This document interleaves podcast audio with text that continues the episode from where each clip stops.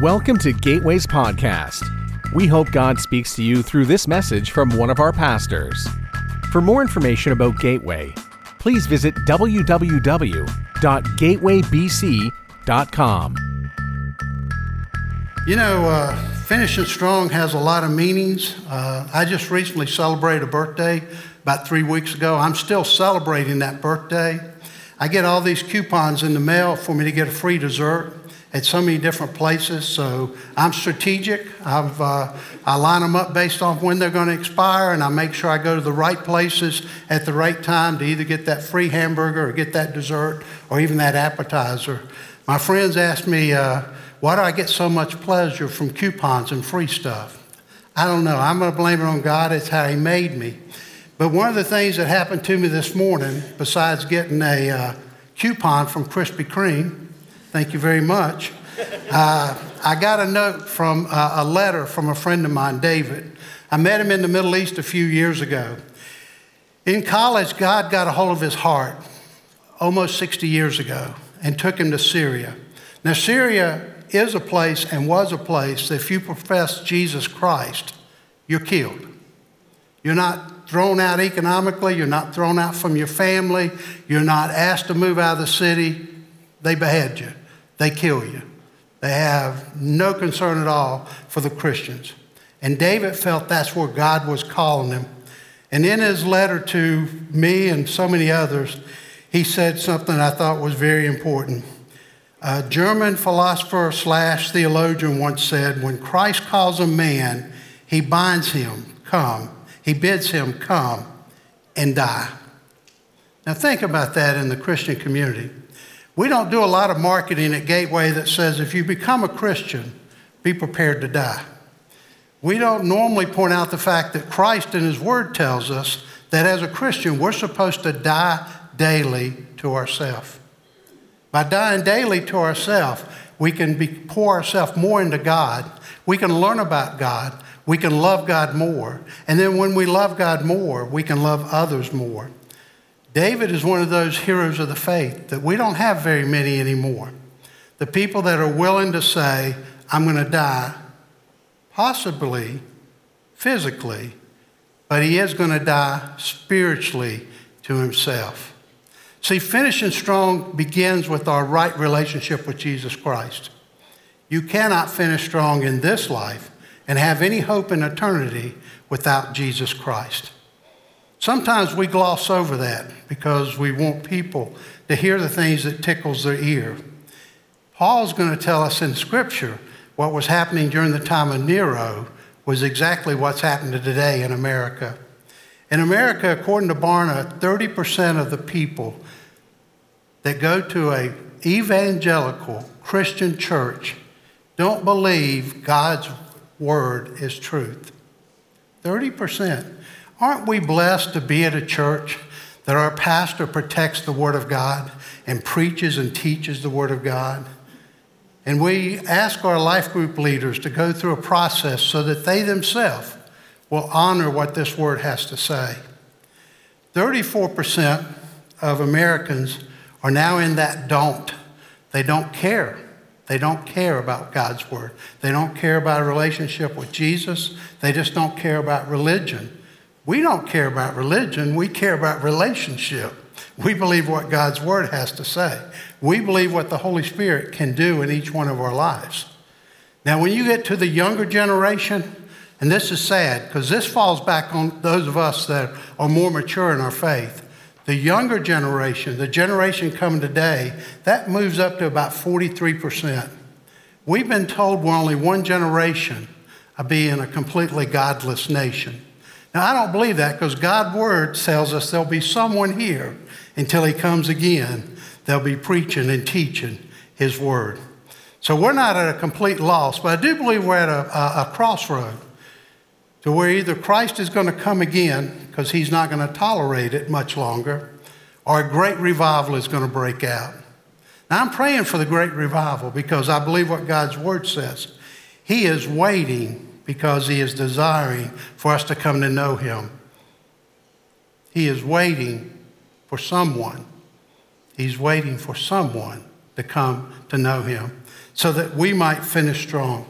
Now, I've told people in the first service that I'm not the smartest guy that comes along, but I've got good common sense. I have some book knowledge, but I have to go to Webster sometimes to figure out what things really mean.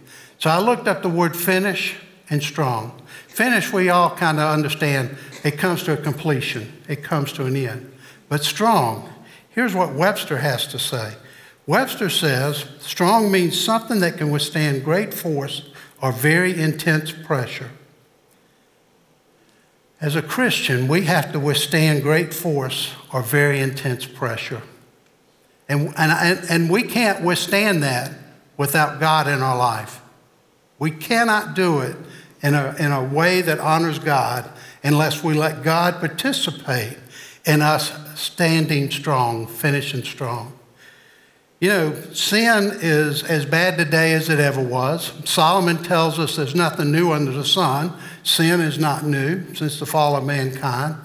You know, even though we're new creatures in Christ, we still have that old nature pushed down that wants to keep coming up. We oftentimes call that being selfish, doing what we think is right in our own eyes, deciding to ignore what God's word has to say. Now, you can't ignore what God's word has to say if you don't know God's word. And knowing God's word and listening to his guide, the Holy Spirit, is going to help you when it comes to those moments of faith. Those moments of faith come every day to every one of us.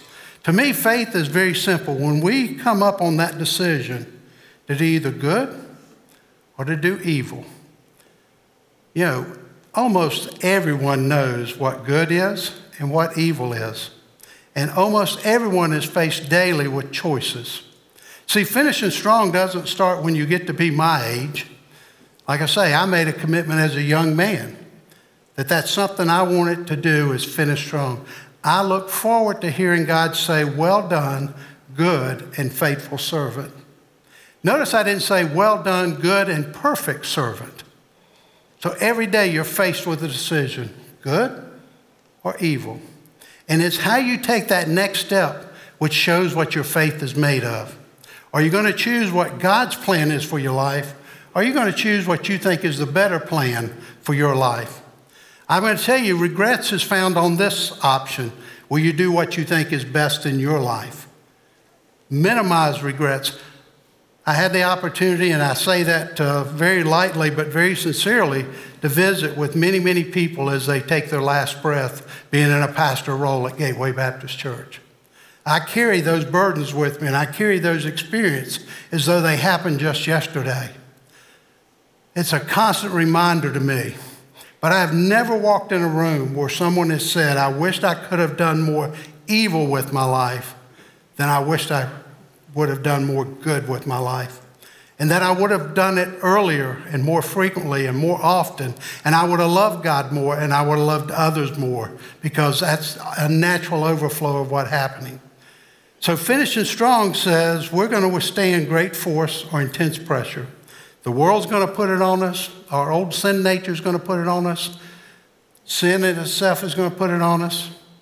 And believe it or not, Satan doesn't like it when Christians have victory. And now the new buzzword, which has been around for years, is a worldview versus a God's view.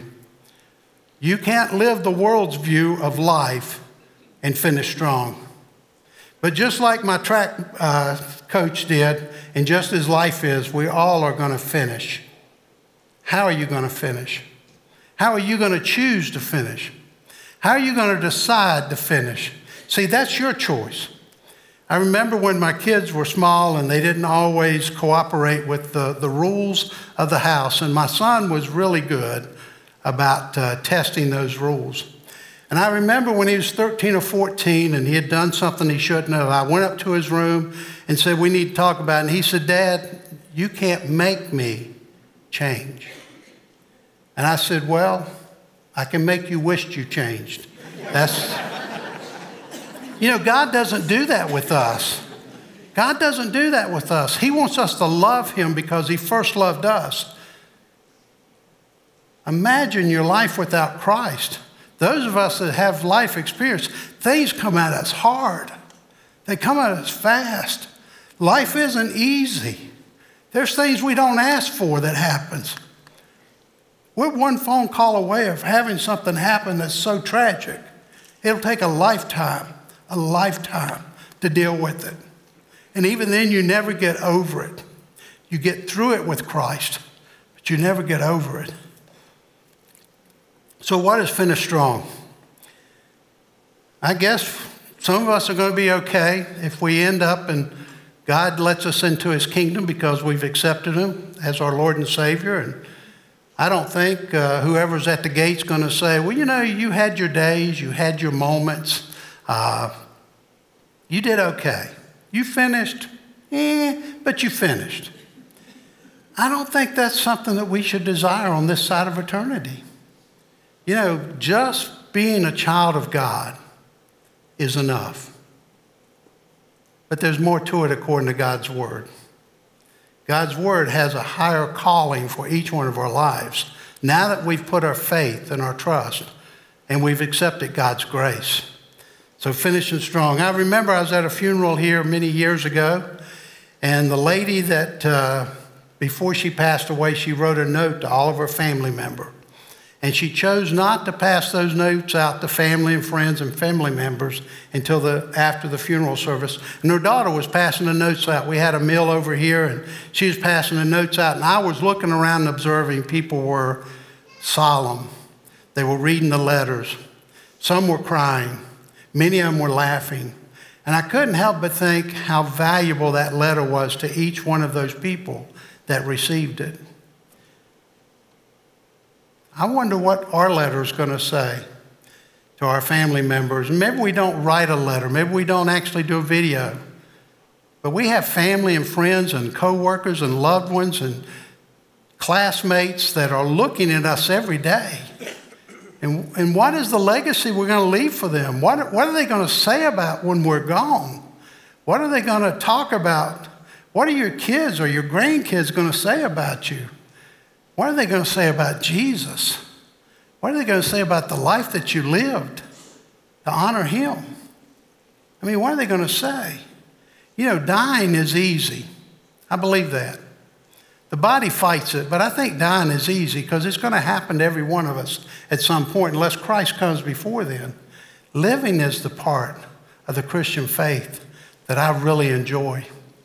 Because, see, I can make a difference. You know, what act of faith is so small that it doesn't please God? Tell me what act of faith that you do that is so small that doesn't please God. See, we don't have to be a Billy Graham. Don't know why I thought about that young man. We're created to be who we are. God has put us in a place and a time and a circle of influence for us to make a difference, to us choose and decide to make a difference. See, don't look at the person next to you. Look at what God is doing in your life and what He desires from you so that you can build that legacy, so that you can write that story that God is giving you. And only you can live that story. Only you can live that story. And only you can choose and decide to be a part of that story. Well, I want to talk a little bit about uh, Apostle Paul. And uh, going to look at 2 Timothy chapter 4. Believe it or not, we are going to use a few verses this morning. I think God's word is a, a, very loving thing. And uh, I, I love God's word so much that I forgot to show pictures of my grandkids. I don't know if that's too late or not. I want to show you something that's important to me. Come on now. Work with me. There they are. You know, I love my wife of 48 years, love her to death. Love my kids, love my grandkids. But you know who I love the most and who loves me the most? It's my God. When I travel around this world, I tell people about my family, but I also tell them what family I'm a part of God's family. And they get a little confused sometimes because they don't understand God's love. God's love is so perfect, so real, that it makes me, maybe I run, maybe I, when I run, I feel God's pleasure. which is not true, but maybe I do. Paul is in prison. He'd been to Rome one time before, in prison, under house arrest. Here at 2 Timothy, he's in prison the second time, but he's in a place called Mamertine Prison in Rome. It's a very small, probably 12, 12 by 12 dungeon. You go down several uh, steps to get to it. There's no light in there except for one little hole on the outside of the dungeon. There's no water, there's no restroom facilities. Uh, he doesn't order from a menu what he wants for breakfast, lunch, or dinner. When you went to that prison, you went there to die either of starvation or eventually they were going to pour you out and crucify or kill you. You know that little hole?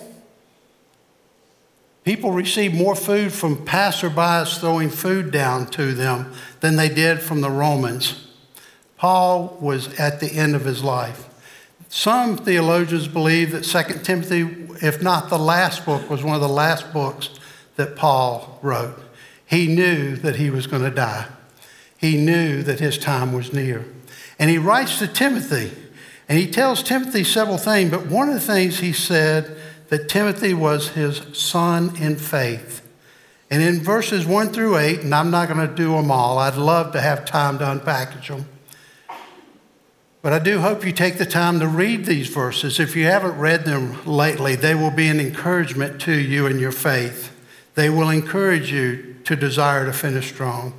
He starts off in first, verse 1 I solemnly charge you before God in Christ Jesus. He's, he's making an oath or vow to Timothy, challenge him under God and Jesus' authority to live well, to be strong. The things that was happening in that time politically, Nero was the leader, lots of persecution, wasn't a fun time to be a Christian. I can parallel that, parallel that with today and the world that we're seeing today also. It is a great time to be a Christian, but the world around us wants us to fail. They want us to fall. They twist scriptures. They say things to silence us. They pick apart things that are not truth from God's word, and they try to make it truth just because they said it, and they said it loud, and they said it often. They try to take our joy. As a believer, they can't take my salvation. There's nothing they can do to get that. God has already guaranteed that I will finish. I will work hard, and work is, work is a bad word because the faith is not based off of works. But I will live daily for Christ so that I can finish strong. I desire to finish strong. And Paul is telling Timothy, I solemnly charge you, live for Jesus. Live for Jesus. And he says that who is going to judge the living and the dead. Believe it or not, there is a judgment day coming. Christ is coming again. There will be a judgment day. Those of us that have accepted Christ, we don't have to worry or fear or have any fret over that judgment day. God's already taken care of that through his son Jesus Christ. And because of our faith and his grace, we don't have to be concerned about the judgment day. But that does lead to an excellent point. To be judged or to finish strong, you have to be a Christian. You have to be a Christ follower. And then Paul goes on and says, Preach the word in season and out of season. I think Paul had been to South Carolina at some point because we have two seasons also hot and hotter. But he says, be in season and out of season, preach God's word. All that means is be ready to share what God is doing in your life. It doesn't mean to stand up here and to preach. It means when someone you encounter needs encouragement that only Christ can give them through you, for you to use your words. Yes, we're supposed to live in a way which people can see that we're different, but we're supposed to use our words. You know, we have become fearful of what the world will say to us. We have become fearful about what our coworkers, our fellow students, our uh, family, our friends will say to us if we speak up for Jesus. You know, I know as a pastor, I can embellish some stories, and you have to sit there and say, well, was it really the guy's last Sunday in church, and he died on a motorcycle on the way home before accepting Christ. I know we can share those stories, but I can tell you this I have seen things and I have heard things, and like I have read in scriptures and Acts, I can't be silent. I'm in Costa Rica on a mission trip. We're at a place where a church is going to be built one day. It's dirt, it's gravel, there's no walls. The preacher starts preaching. Man, I wished it was me, but God didn't use me that Sunday to preach. But I wished it was me. He started preaching. And through a translator, I was picking up what he had to say. But within a few minutes, the Holy Spirit came down on that gathering of about 40 people. We heard people yelling out to God, asking Him to forgive them. We heard people that was slayed in the Spirit. It's a real thing. They were falling out. The Holy Spirit had just taken control of their body. We heard people praying for salvation. We saw a miracle that night. We saw a revival that night. That's my story. If you were there, you would say exactly what I just said. If you wasn't there and I told you how powerful our God is, that He can take people from death to life, from hearing His word, that they came just to see what the bright lights were under that dirty, dusty area, that they transitioned from death to life in a moment, and how God was being praised by 40 voices, speaking two different languages, calling out to Him for revival. The next morning, six of us was supposed to go door to door evangelism from Gateway. We had over 60 people show up that morning, wanting to go out and share what God had done in their life just the night before. Man, I hope we never get over Jesus saying, saving us. I pray that we never forget what he did in our lives and how much he loved us, and that he snatched us out of death and he gave us life, and that at some point in our life when it's over, we're going to spend eternity in heaven. I hope we never get over that. Man. And I could tell you more and more stories like that where God has shown himself to be real and to be faithful and to desire men and women and children to come to him. It's such a blessing to be able to do that, and not just in my role as a pastor, but as a person who loves God. So he goes on in those verses. He jumps, I'm jumping down to verse number seven. He says, I have fought the good fight. I have finished the race. This is Paul. I have kept the faith. He had fought the good fight. Paul was not afraid of a good fight. He knew the person that he represented, that he was going to have hardship, and that there would be battles, and that there would be struggles, but he was not afraid of that. And what I really like about the end of it is he said, I kept the faith.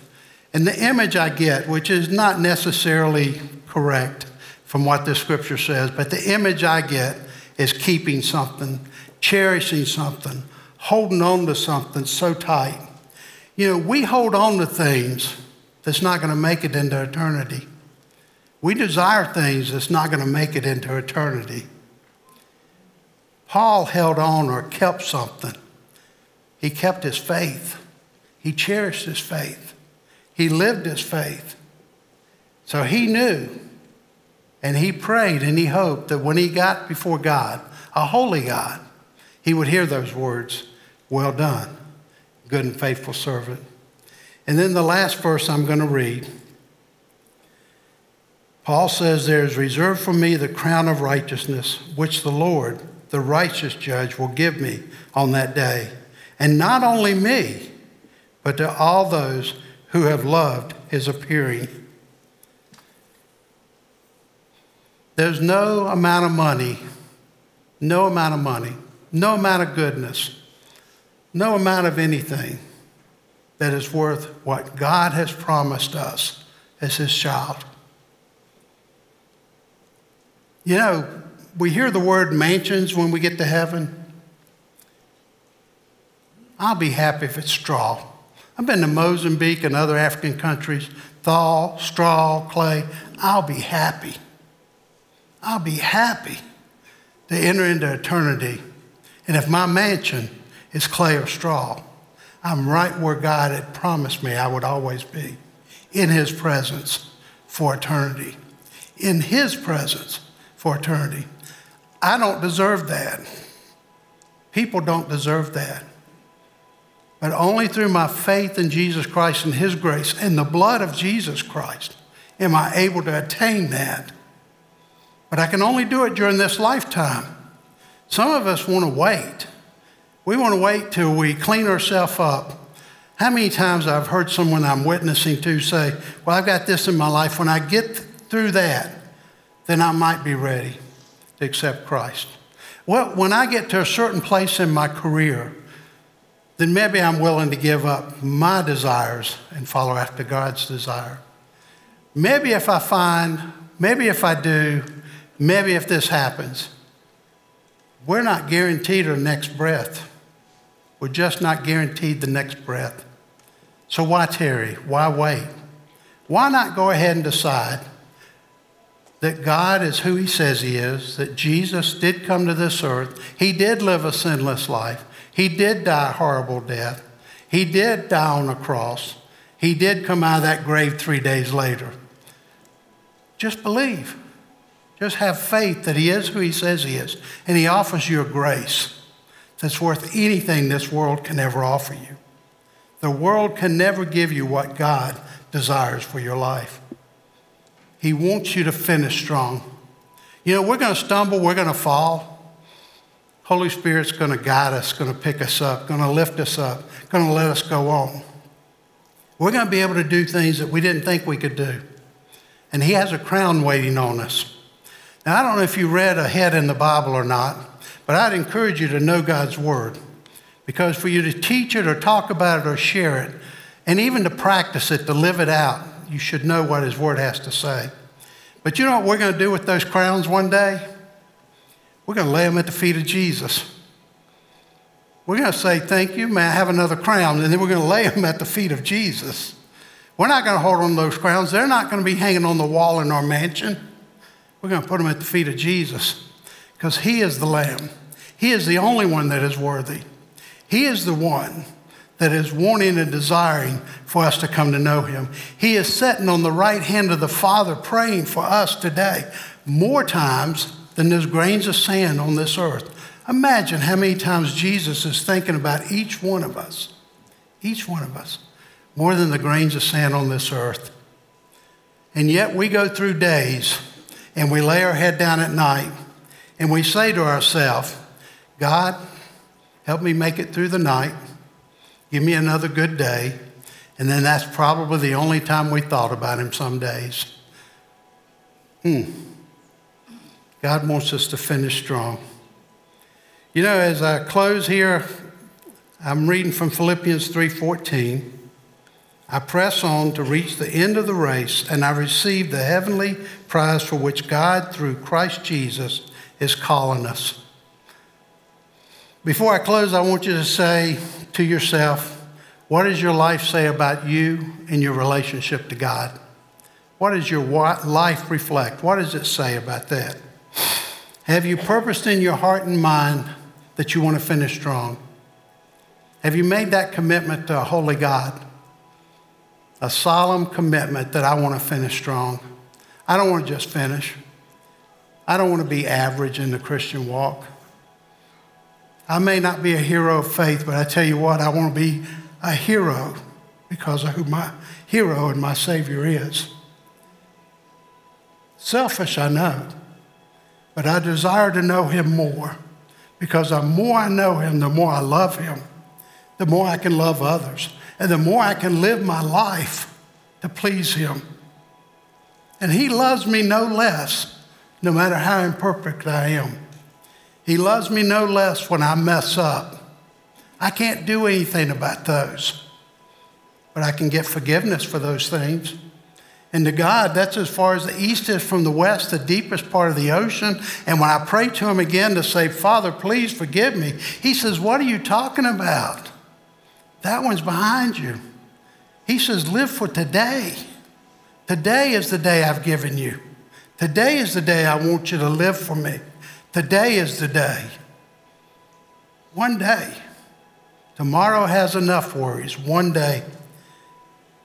Don't give in to sin. I know that's a tough one. Sin is attractive, even to Christians.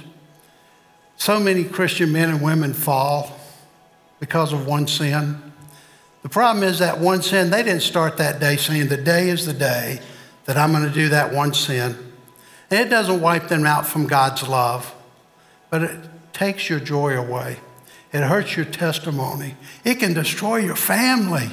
It could make your grandkids think of you differently, see you in a different lens. You confuse them, and the world around you is somewhat happy. Don't give in to sin. But more importantly, don't give up on your calling. Your calling to be a Christ follower. It's a worthy calling. Don't be embarrassed when somebody asks you about what you believe. Tell them what you believe. There's nothing man can take away from you. Nothing. Nothing. I was a pretty level, high level position in the trucking business, and I found out my boss, my direct report, was having an affair. And I went to him and I said, "You get." His name was Jim. You don't know his last name. I'll tell you after the service, but his first name was Jim. I said, "Jim," I said, "You got to stop." I said, "You've got a wife and three kids, three beautiful daughters. You need to stop this. It's not good. It's not a, what a leader does. And you're in church every Sunday, and you tell people you're a Christian. You can't do this." And I remember this till the day I die. He says, "Ronald, as a Christian." I can live in sin if I don't look like I live in sin. I said, Holy Spirit, hold me back. I went into a lecture with the guy who was my direct report, and he was saying he was not going to change his behavior. That why couldn't he love two women? Isn't it amazing how sin takes you places you never thought you'd end up at? You know, you flirt with it. What does the Bible say? Don't flirt run, turn and flee. So I go back to my office, I call my wife. I said, Look, I'm about to quit. She said, What's going on? I said, Jim's having an affair and I don't respect him. And I can't work for a man I don't respect. She said, What are we going to do? God's got this. I know you see the signs in the yard. I didn't think of that sign then. I would have made a mint off of those signs. God's got this. I said, honey, we know God's got this. Went in, took my resignation letter into him. He balled it up, threw it at the, at the desk, and said, I'm not accepted. It bounced up and hit me in the chest. I said, Oh, you want to be that kind of guy, do you? But he said, I'm not going to let you leave. I said, Guess what? Write the work state. I'm out. Don't respect you. He said, well, I'm going to make you work two weeks so I can convince you to stay. Man, he threw everything at my feet, but nothing was equal to the crown of righteousness that God's going to give me. Nothing means more to me than serving God. Within 30 minutes after resigning, once again, I'm a pastor, but this is a true story. Within 30 minutes after resigning, I get a call from a company in South Carolina that says, Hey, we've been trying for years to get you to come down here and talk to us. Said, You apparently don't think God lives in South Carolina. So I took basic training in South Carolina. So, I, you know, it's kind of up in the air about God, at least around Fort Jackson. And uh, he said, No, you need to come and listen. And I said, Well, I'll come and listen. I said, My circumstances have changed in the last 30 minutes. Isn't it amazing how God works? You're holding on to this thing that has no eternal value. And Paul is saying, Hold on this thing called faith. God's got this, He's going to take care of you. So don't give up on your calling, it's a worthy calling. Let's pray.